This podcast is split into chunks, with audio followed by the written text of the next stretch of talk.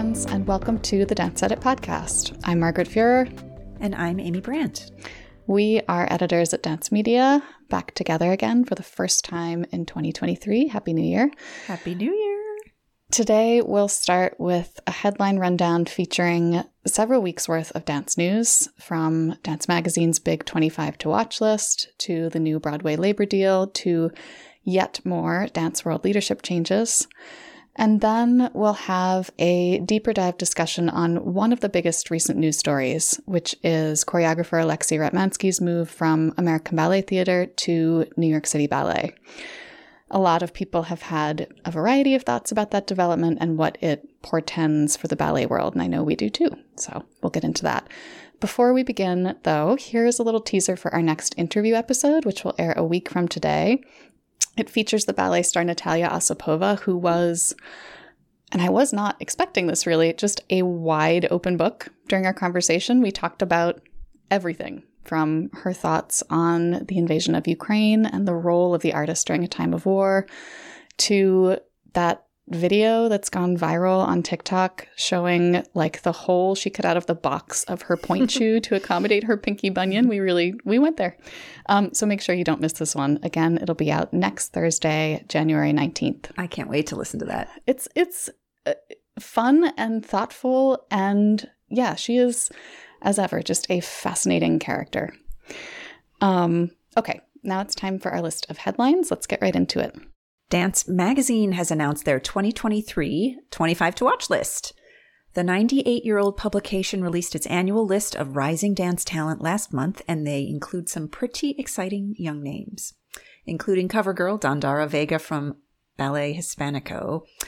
Um, some other artists included in the list are Pacific Northwest Ballet dancer Ashton Edwards, Ishida Dance Company, which is based in Texas, tapper Amanda Castro, uh, choreographer Vijaya Patel, and so many more. So if you haven't already, go and check out this list of rising stars. They have very exciting careers in the works. Yeah, as always, just yeah, a fantastic list. We, of course, have that linked for you in the show notes. Here is an update on a story that still feels surreal. Uh, it's been almost a month now since the death of dance star Stephen Twitch Boss at age 40, which rocked the dance world. Uh, so many different corners of it. His reach and his influence were so enormous. Last week, Boss was laid to rest at a small family funeral, and a larger ceremony for friends and other loved ones will reportedly be held at a later date. So we'll let you know more details about that as we hear them. Another young voice we've just lost is 32 year old Stephanie Bissonnette. The dancer, teacher, and choreographer died in December. Bissonnette starred as Dawn Schweitzer in the Broadway production of Mean Girls and is also featured in the documentary Ensemble about the struggles of Broadway dancers during the COVID 19 shutdown. She was also a very popular teacher at Broadway Dance Center. Um, a cause of death hasn't been officially released, but she did suffer from a rare form of brain cancer and documented that pretty publicly on her social media. So, another very sad loss. I got to know Stephanie a little bit when she was part of Dance Spirit's Mean Girls cover back in, in 2018. And then she was generous enough to share the, the story of her cancer diagnosis with the magazine in 2020. She was such an extraordinary talent. It's been a really hard month for the dance community. Yeah. Um, I wish I could say we're moving on to happier news now, but not quite. A theater in Milan recently canceled a series of performances by ballet dancer Sergei Polunin following online protests centered around Polunin's support of Vladimir Putin. Polunin was supposed to perform at the Arcimboldi Theater on January 28th and 29th. The theater said the cancellation was an act of, quote, political and moral responsibility, end quote. The Royal New Zealand Ballet has announced that artistic director Patricia Barker will be retiring from the company in March. The former Pacific Northwest Ballet principal ballerina will be returning to the United States to take on a variety of roles, including on the board of Seattle based Whim W'Him Contemporary Dance Company. Barker, who previously led Grand Rapids Ballet, took the helm of Royal New Zealand Ballet in 2017 and is credited with increasing commissions from New Zealand based choreographers. It has not been the easiest run for her, I have to say. There was COVID 19, of course, but also her husband, Michael Auer, who was a ballet master at the company, was recently accused of inappropriate behavior um, and fired from the company, which prompted calls for Barker's resignation. She will uh, have her final performance in March. Uh, former Australian ballet artistic director David McAllister is stepping in to lead the company in the interim as they look for a new leader. Yeah, a lot of turmoil at Royal New Zealand Ballet right now. We have a link in the show notes that gets into the context behind those musical chairs happening. And we have another leadership change to report. David Binder, who has been artistic director of the Brooklyn Academy of Music since 2019, will step down in July. That is a remarkably short tenure. Uh, his two predecessors stayed for 35 and 32 years. And it also follows the 2021 exit of the organization's president, Katy Clark, who spent just five years in that post. So the upheaval continues. In other news, a new Broadway labor agreement ratified by Actors Equity will offer pay increases, paid sick leave, and, according to the New York Times, allow producers to make short term hires to cover absent actors. This last point of negotiation is obviously a product of the pandemic, as shows have become increasingly dependent on swings and understudies and other replacements to cover sick cast members. The contract caps the number of roles a swing can cover um, in one performance, but in a concession from equity to producers also allows for shows to hire actors for short contracts to cover cast member absences. Uh, Here's yet more news of big organizational change. Dance NYC announced that it is developing a new leadership structure that will be more democratic and collectively driven. The first step in that process is Executive Director Alejandra Duque Cifuentes shifting into a new role as the organization's strategy and research consultant, an interim leadership team of four women will oversee Dance NYC's work while the institution's board simultaneously establishes a committee to come up with a new, longer term leadership model. And we're seeing more and more of this kind of equity oriented restructuring in the dance world. Last year, Hope Mohr Dance mm-hmm. became Bridge Live Arts, for example, reflecting its ongoing equity efforts. Gibney recently went through a similar transformation. I'm eager to see how this type of thinking might ripple out through the dance world and, and beyond the dance world, too. Yeah. Yeah, I know. It's been such a different power dynamic in the dance industry for so, so long. In honor of its 10th anniversary, Arts Desk has named its Arts Desk 100, a group of exciting early career artists leading new frontiers in art and performance and they include lots of folks from the dance world. Yay! Um, including Kyle Abraham, ABT's Aaron Bell, Rena Butler, Raja Feather Kelly, Giovanni Ferlin, Melissa Toogood. Quite quite a number of dancers, I have to say. So, uh, thank you, Arts Desk, for acknowledging the dance industry in your top 100, and congratulations to all of them. Yes, we've got that whole list in the show notes too. Well, it is the end of a very specific era. The controversial television personality Abby Lee Miller has sold the Pennsylvania dance studio that was home to the to the TV show Dance Moms. Miller and her Abby Lee Dance Company appeared on the Lifetime show, which was filmed primarily in that studio space for seven seasons from 2011 to 2017. So, um, goodbye to all that. The new Noah Baumbach movie, White Noise, has an unexpected surprise as the credits roll a big madcap dance number choreographed by David Neumann. Um, if you haven't seen it yet, please go check it out. It takes place in a supermarket, as it does at the end of the book White Noise by Don DeLillo, uh, which the movie is adapted from.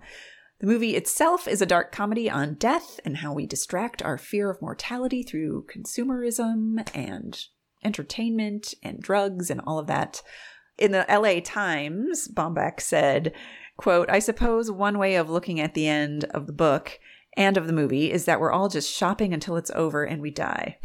It's a dance of life, which is also a dance of death. We like to think of them as separate, but they're not. They're the same, end quote. Anyway, go check it out. Neumann did a fantastic job, and apparently uh, they looked at death dances from around the world for inspiration in creating this. My husband and I just watched that movie, hoping it would be like a nice middle ground between his preference for thrillers and my preference for art house stuff. and it's kind of the movie itself is sort of a, a hot mess, but um, the dance is just fantastic. It's like weird and poignant and like yeah. really funny, really funny in that that way that David Neumann is so good at at doing. And I think you can just watch the dance in its entirety. You don't have to actually have to watch the whole movie if you don't want to. There, there's there's video footage, there's behind yep. the scenes breakdowns and everything um, that you can find on YouTube. So there's all kinds of stuff on YouTube. We've got that in the show notes too. All right, that is the end of our headline rundown this episode. Um, but don't forget to check out the Dance Media events calendar too, because it has lots more information about all kinds of Dance World events, particularly auditions, which we don't cover here on the podcast. So to see the full list and add your own events to it, head to dancemediacalendar.com. Okay, now it is time to talk Ratmansky, as many people have been doing for the past few weeks. Back at the end of December, news broke that choreographer Alexei Ratmansky, who had been American Ballet Theater's artist in residence since 2009, would be leaving ABT in June. Then last week, the other shoe dropped. New York City Ballet announced that Ratmansky would become its artist in residence beginning in August.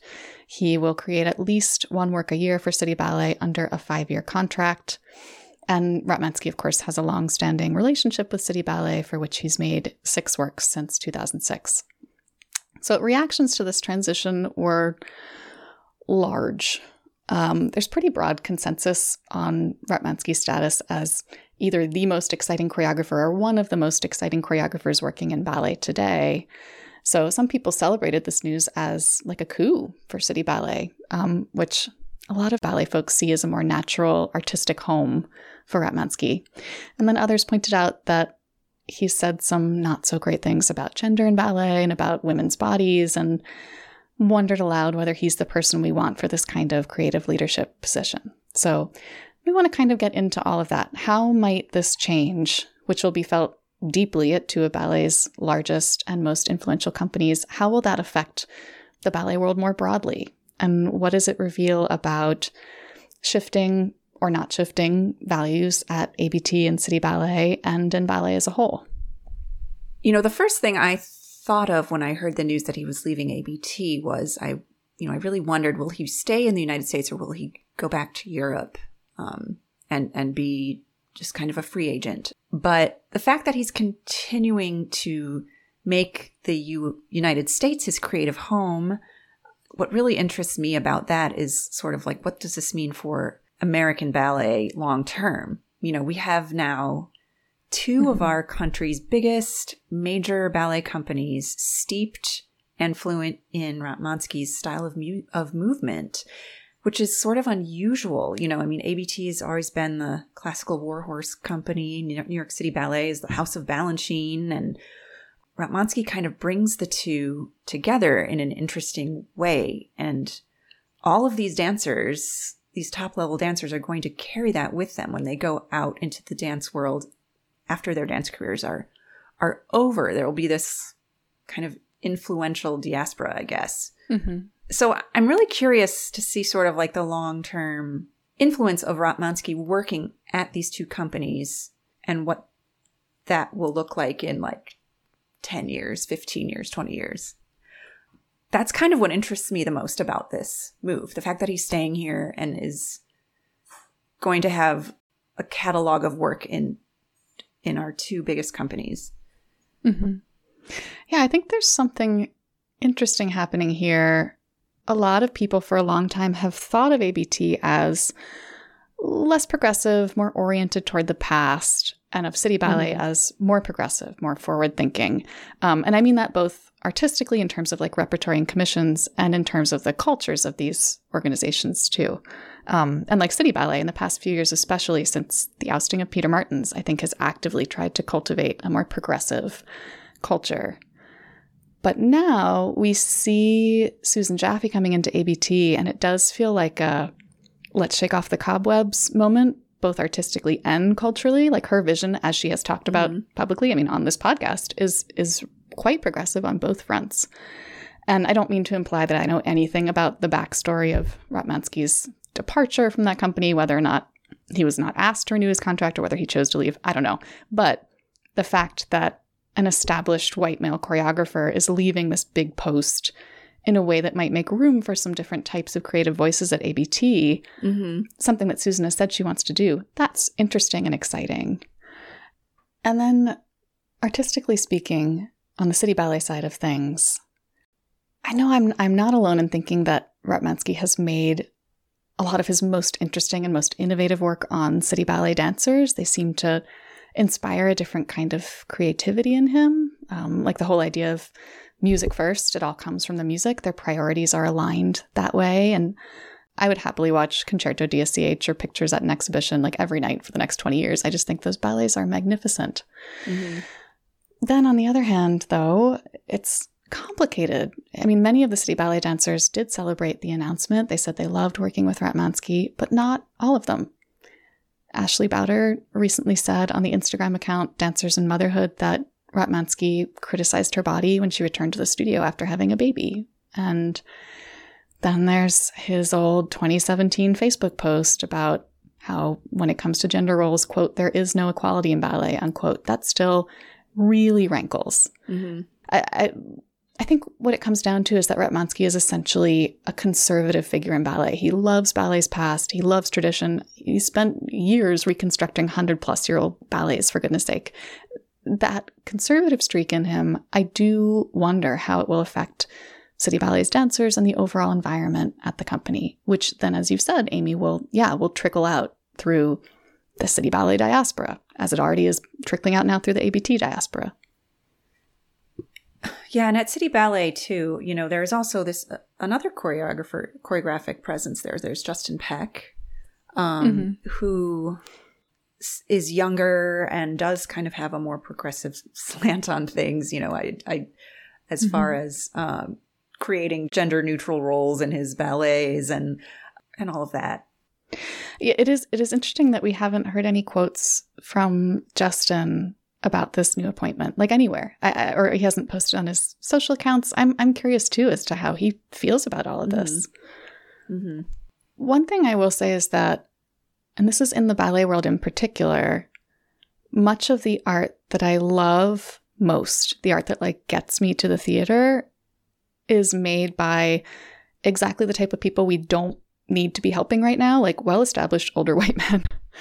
and often the artists who do need support, who have really inspiring and forward thinking ideas about like how ballet can reflect a 21st century world, their art itself hasn't quite gelled yet which doesn't speak to their talent, I don't think. It just speaks to the fact that they've been denied opportunities over and over again, and the ballet world is only just beginning to open itself to their ideas and perspectives. Right. And I could see how some people may see this as a missed opportunity, you know, to bring a woman or a person of color into a position mm-hmm. this large, you know, a missed opportunity for City Ballet. But I also can see where New York City Ballet is coming from. They want to hang on to this choreographic voice and you know i mean i guess maybe the opt- optimistic spin on this is that hopefully these kinds of decisions will get easier with time as ballet companies do devote more resources to cultivating like the next generation of choreographic talent and diverse voices within that pool of talent. Mm-hmm. it, it won't be like do we choose the artist or the art you know right. in the in the way that it often feels right now? In in some ways too i see you know, in, in some of the coverage on Ratmansky's decision, you know, the, the word that gets, you know, he has a little more freedom, like artistic freedom at City Ballet. You know, he's got one ballet a year. And I don't know what the terms were for his contract at American Ballet Theater.